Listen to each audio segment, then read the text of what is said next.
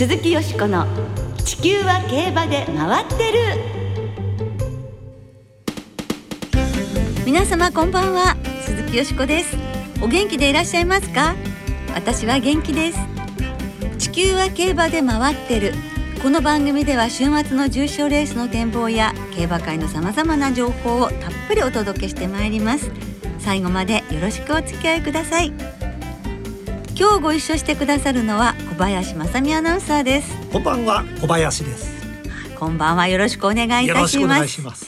ねオリンピックも始まっても日本勢も本当に頑張ってるんですけれどもご覧になってますか、ついつい見ちゃいますね、えー、休みの日何にもできません、ね、やはりあのなんと時差がないっていうのはいいですね、今までねどのオリンピックも時差がありましたからねあの時差がなくねあと馬場馬術も、はい、あの見たんですけれどもあの日本のね選手の皆さん検討されましたけれども残念でしたけれどあの優勝馬場馬術の個人優勝されたドイツのあの人馬なんですけど、まあ、女性なんですけれども本当に美しくて人馬一体そしてその馬がまたねとっても綺麗なんですけれど優雅でさらにおおらかなんです。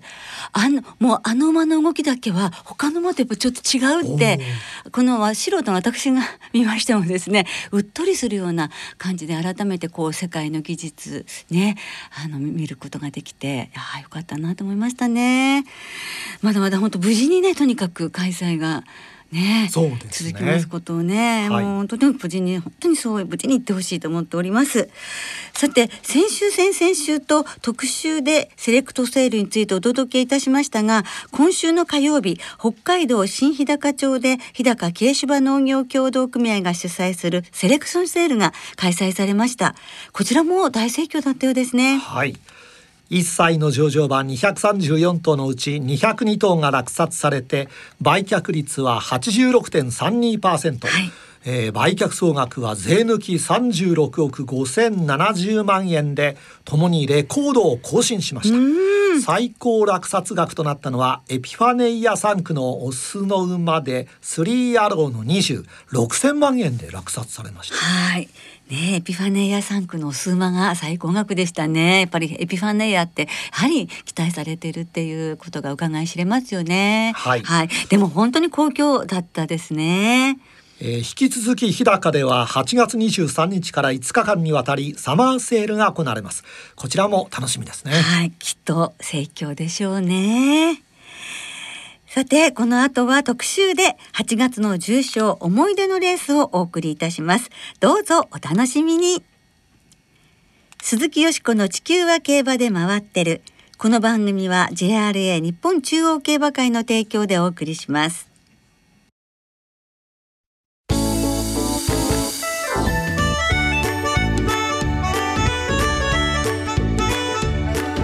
鈴木よしこの地球は競馬で回ってる。8月の重賞思い出のレース。はい今週は8月に行われる重賞レースなどの中から思い出のレース。えー、私が特に印象残ってるレースリスナーの皆さんの思い出残ってるレースご紹介してまいります。はい。8月は今度の日曜が1日で新潟函館での開催からスタート。再来週から函館での開催は札幌に移り同時に小倉開催が始まります。重賞は障害も含め10レース行われます。はい。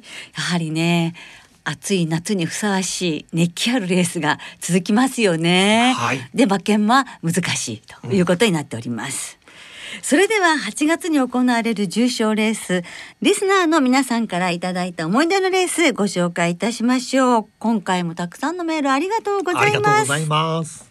まずポカポカ湯たんぽさんです、はい、思い出のレースは2014年の札幌記念ですその年の桜花賞馬ハープスターと宝塚記念を連覇したゴールドシップが激突。直線でゴールドシップを寄せ付けなかったハープスターの強さと能力の高さを感じるレースでした。とあります。ねそそとしたハープスターね。どこにその強さがって思う馬でしたもんね。はい。平成生まれの藪くんさんもですねえこの2014年の札幌記念に挙げられてます。はい。一騎打ちになると見られていたハープスターとゴールドシップレースが動いたのは3コーナー同じようなポジションに位置していた2頭は有無を言わさず外から進出。束をねじ伏せていくとはまさにこのことだと思いました。2頭は凱旋門賞へ日本代表として向かいました。結果は残念でしたが2頭とも素晴らしいインパクトを残しました、といただきました。そして福井のフッキーさんです。思い出のレースは2004年のファインモーションが勝った札幌記念ファインモーション最後の重賞勝利です、えー、3コーナー過ぎから徐々に前に上がっていき直線で抜け出たバランスオブゲームをゴール前で差し切りました。ファインモーションは最初に愛した女性でたくさんの思い出があります。古馬になってからはなかなか勝てませんでした。子供に恵まれなかったのも残念です、うん、秋が近づくとファインモーションを思い出します。はい。なんかね引退後はアイルランドで余生を過ごしていると聞きましたが今も元気なのかなっていうふうにお書きになってたんですけど、はい、実は今浦川の伏木田牧場にいて元気にしているということですね。22歳だそうですよ。そうですか。ね元気と聞くと本当嬉しくなりますよね。はい。続いて祭田翔ちゃんさんです。印象に残っているレースは2019年の札幌記念ブラストワンピースが勝ったレースです前の日の夜中に函館から車で札幌へ向かい6時頃に着きましたがすでに大勢の方々が並んでいました。初めて開門ダッシュを経験しました。ゴール前の芝生までダッシュして良い場所が取れて一日中楽しめました。札幌記念は G1 ホース勢ぞろいの豪華メンバーで知らない方とも競馬談義で盛り上がれる楽しい空間でした。私と友人は馬券を外しましたが仲良くなった方は的中しておりハイタッチで盛り上がりました。競馬場での一期一会ができるのも醍醐味ですよね。早くたくさんの方々と盛り上がれる日に戻れることを願っていますとあります。本当皆さんの気持ちですよね。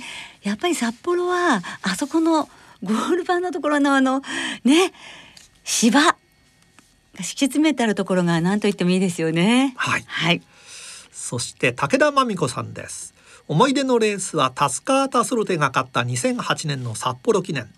有馬記念馬の祭りだゴッホが4コーナーで先頭に立ちそのまま押し切ろうかというところを外から吸収しゴール前で差し切って重賞3勝目を挙げました。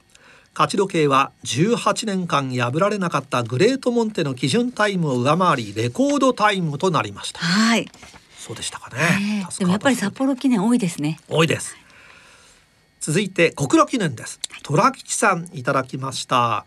思い出のレース小倉記念から2つ。一つ目は2005年名称街道が勝ち。このレース連覇達成と同時にこの年の小倉大商店芝 1800m 戦だった北九州記念と合わせて小倉の小馬重賞完全制覇達成となったレースです、うん2つ目はその名称街道が小倉競馬場の誘導馬を最後に務めた2017年の達合劇が勝ったレースです。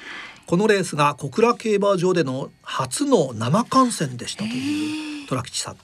コロナ禍が早く収まり競馬場に普通に行ける日が戻るのを祈るばかりですとあります。そうですね。はい。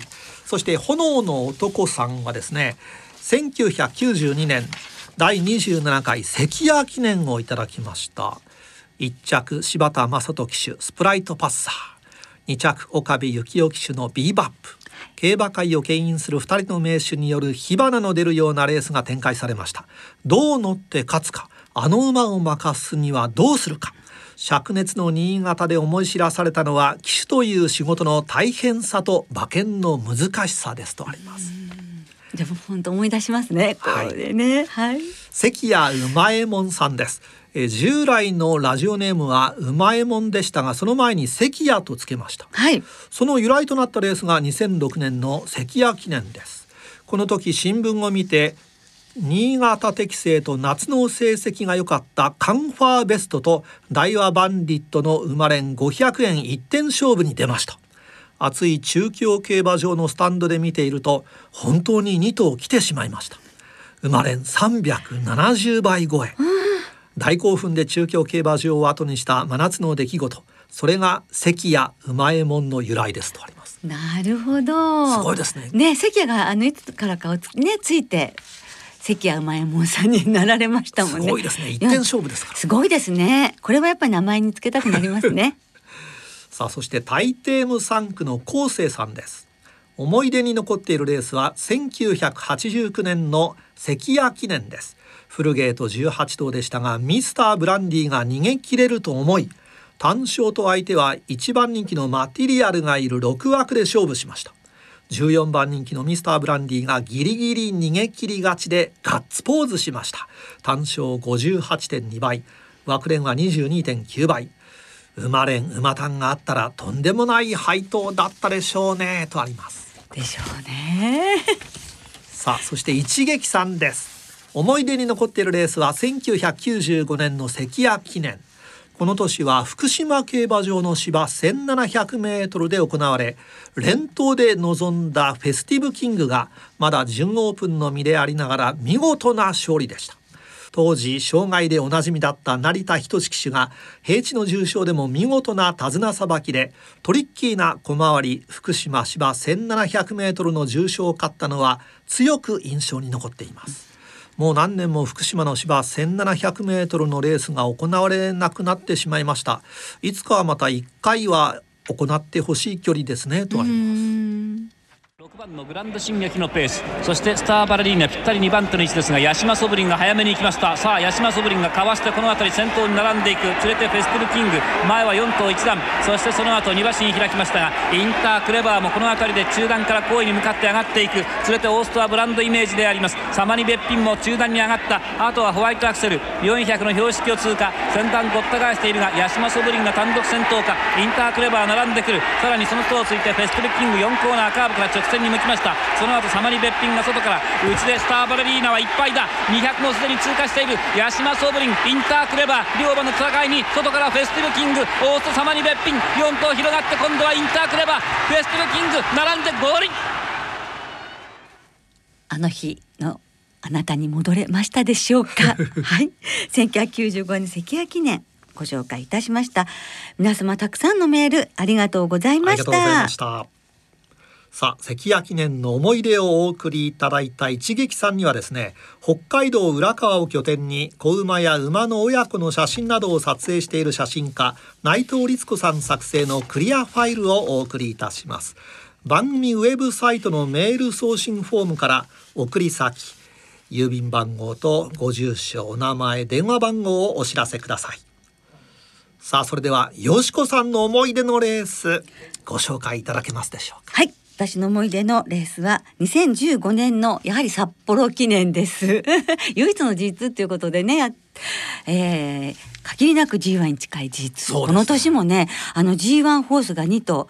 その2頭を含むあの重賞ウィナー9頭が顔を揃えるという、まあ、夏の大一番で勝ったのがディサイファということなんですけどこのディサイファに思い出があってもこの番組でもいろいろ話させていただいてきましたけどあの小島九州さんにあの行った時にちょうどまだ生まれてそんな経ってないか、まあ、デビューするよりずいぶん前だったんですけどすごいね楽しみな馬が今度入ってくるっていうことが決まったっておっしゃって、はい、それがこのリサイバでお父さんがディープインパクトそして母の父がドバイミレニアムということでドバイミレニアムはもちろんねあの皆さんご存知の通り大変な大スターだったわけですけど死亡倍入りしてから1年で奇病にかかってってしまってあの1世代しか子供が残せなかったんですよね。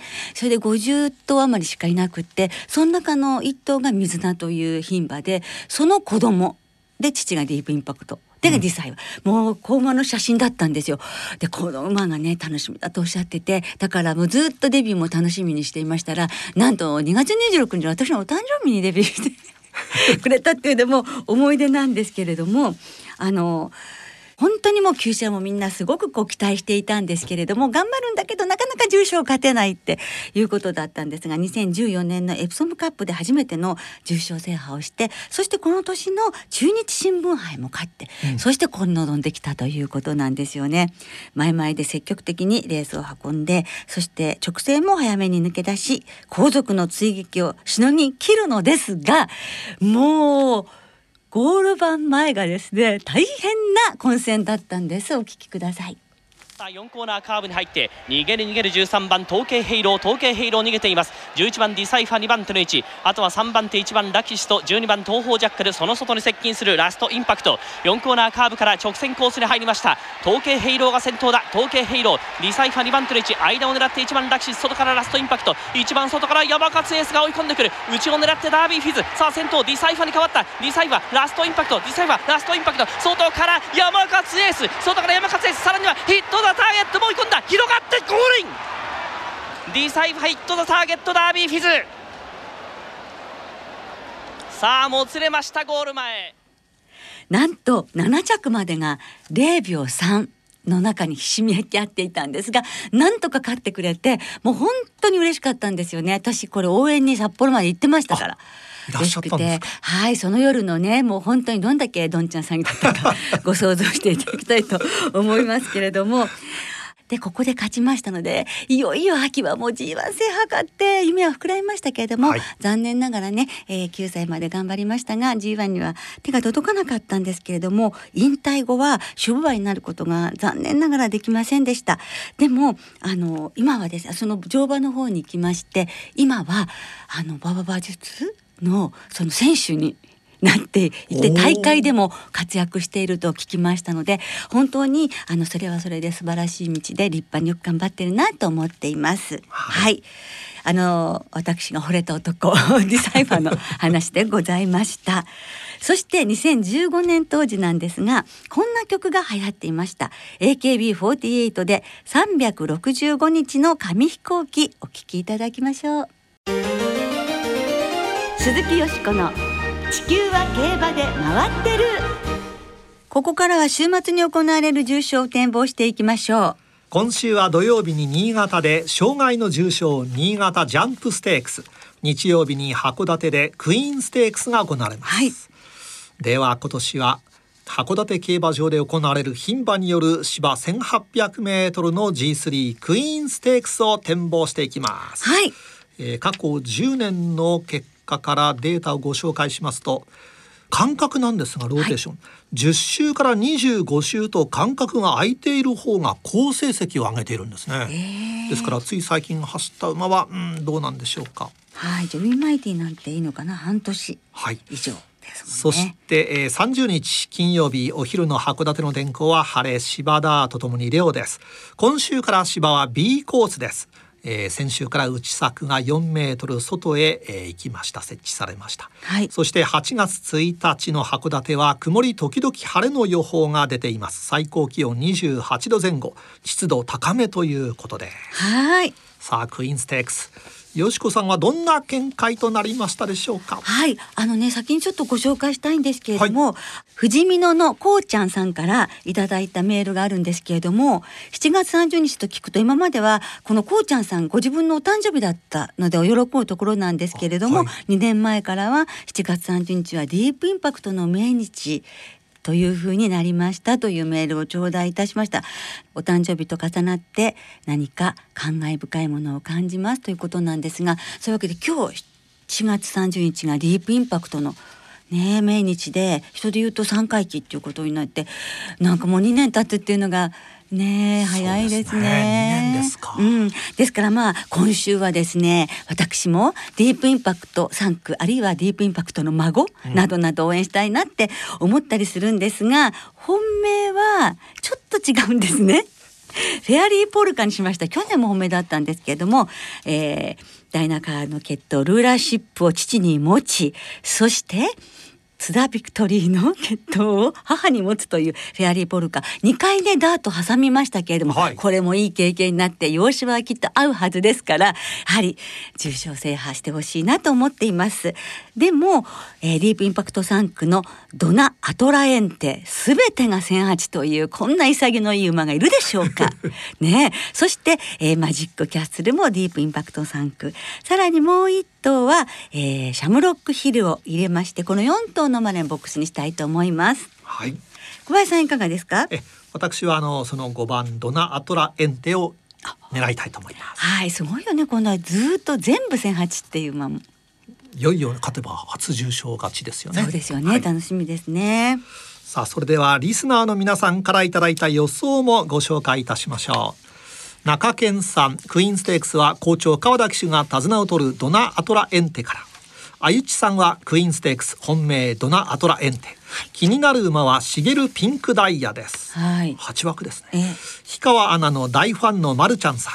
クイーンステークスドナアトラエンテに注目。今回のコースは初めてとなりますが洋芝に適性がありそうですし引き続き川田騎手が騎乗します。休み明けですがいきなりの勝利を期待していますとありますゾータンさんはクイーンステークスはクラバッシュドールとドナアトラエンテ。新潟ジャンプステークスはサーブルオールトゥルボー北高メビウスの3頭が面白いと思いますとあります。そしてオーサムエアプレーンさんは今週は函館でクイーンステークス。本命は素直に堅実なマジックキャッスルですとあります。そして加須市の大ちゃんゴルシさんはクイーンステークスは大波乱呼び起こすウィンマイティから3連単の流しで。新潟ジャンプステークスは巻き返しを図りたいサーブルオールとホイヤーベルクから3連単2等軸マルチで狙いたいとありますはい。皆さんありがとうございます。マジックキャッスルとね、ドナアトラエンテが多かったんですが、さあお父さんに勝利を、天国のお父さんに勝利を届けることができるでしょうか？時間の都合で全てをご紹介できなくて申し訳ございません。なおこの番組は金曜日のお昼過ぎに収録していますその後発表された出走取り消し機種変更などについては JRA のウェブサイトなどでご確認くださいまた重症予想は番組ウェブサイトのメール送信フォームから金曜日の正午までにお送りくださいはい、よろしくお願いします。来週はレパードステークス、エルムステークスの展望を中心にお届けいたします。お聞きの皆さんの予想、ぜひ教えてくださいね。お待ちしています。ろそろお別れの時間となりました。今週末は新潟そして函館2つの競馬場でレースが行われます今週の2歳戦は2つの競馬場で6つの新馬戦と5つの未勝利戦が行われます。その2歳戦全11レースは単勝がお得です JRA の2歳戦全場全レースの単勝を対象に通常の払い戻し金に売上の5%相当額が上乗せされ払い戻しされます、はい、えー、よしこさん今週は注目されている2歳馬どうでしょうか？はい、いるんですよね。私の POG の一押し牝馬ですね。ベルクレスタがあさって日曜日の新潟1レース芝 1600m 未勝利戦に出走いたします。デビュー戦はね惜しくも2着だったのここはねもう決めてほしいですねですから単勝ですよねはいそして今週は新潟と函館競馬場ともに事前にネット予約で指定席を購入された方だけがご入場いただけます。またパークウィンズウィンズエクセルは事業所ごとに営業日時発売レースなどを制限して営業しています。詳しくは JRA のウェブサイトなどでご確認ください、はいよろしくお願いいたします。それでは週末の競馬存分にお楽しみください。お相手は鈴木よしこと。小林正美でした。また来週元気にお耳にかかりましょう。鈴木よしこの地球は競馬で回ってる。この番組は JRA 日本中央競馬会の提供でお送りしました。